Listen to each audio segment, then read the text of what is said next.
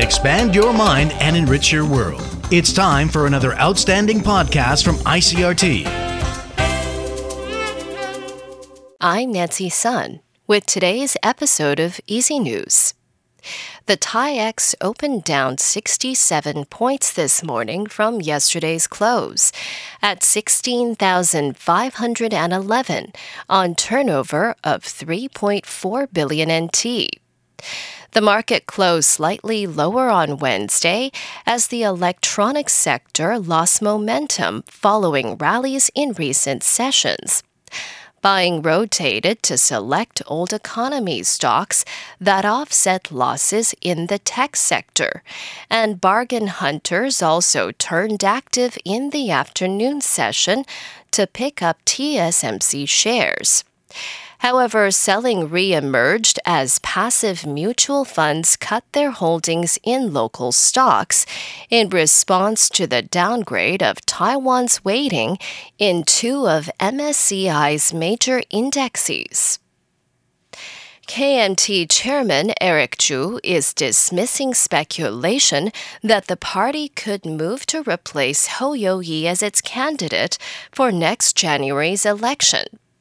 The statement comes after a My-Formosa published its latest 2024 election poll. The survey found that Ho is running in third place with a support rating of 18.3%.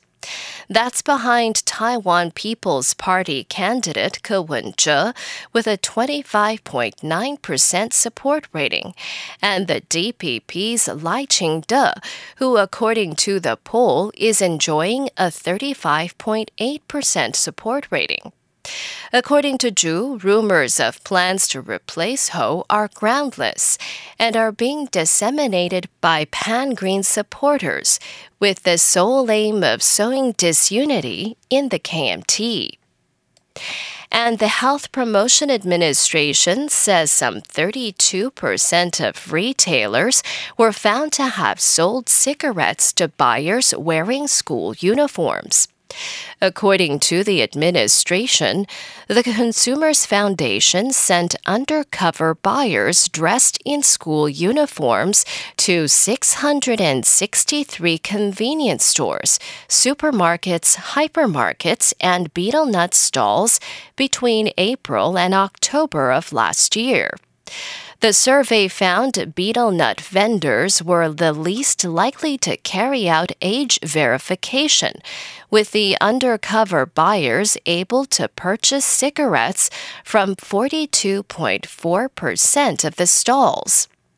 Undercover buyers were able to purchase cigarettes from 40.3% of grocery stores, 26.6% of supermarkets or hypermarkets, and 18.8% of convenience stores. In international news, North Korea is reaffirming its intention to put a spy satellite into orbit after a failed launch attempt on Wednesday. The projectile fired by Pyongyang triggered alarms in both South Korea and Japan before crashing into the Yellow Sea. Chris Gilbert reports. North Korea's leader Kim Jong Un has ordered an expansion of the country's surveillance on the US military, resulting in the first attempt to put a satellite into space since 2016.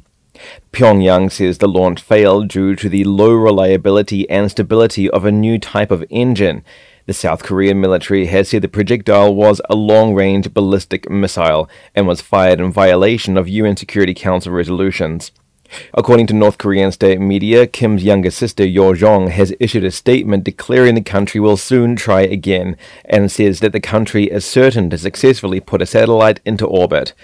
Kim says U.S. criticism of the launch violates North Korea's right to use space, as the U.S. and other countries have already launched thousands of satellites. Chris Gilbert in Tokyo. And a group of scientists say in a new study that climate change in itself wasn't responsible for a series of exceptional rain and resulting deadly flooding in northern Italy in recent weeks. Instead, the study concluded that the three cyclones hitting the Emilia-Romagna region in the 21-day period drove the flooding. Scientists used computer modeling to estimate that having such three heavy rainfalls so close together was an event that had a 1 in 200 chance of occurrence in a given year. The study unveiled on Wednesday wasn't peer-reviewed since it was done so soon after the flooding. And that was the ICRT News. Check in again tomorrow for our simplified version of the news, uploaded every day in the afternoon.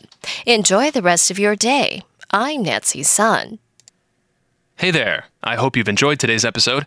If you'd like to hear more from ICRT, you can check out our other podcasts. We've got Taiwan Talk, where we chat with a new guest every Monday, Taiwan This Week, a roundup of the news in Taiwan every Friday, and English in the News for useful English expressions explained in Chinese. For some lighter news in both English and Chinese, check out News Bites and News for Kids. And if you enjoy them, tell a friend. Thanks for listening.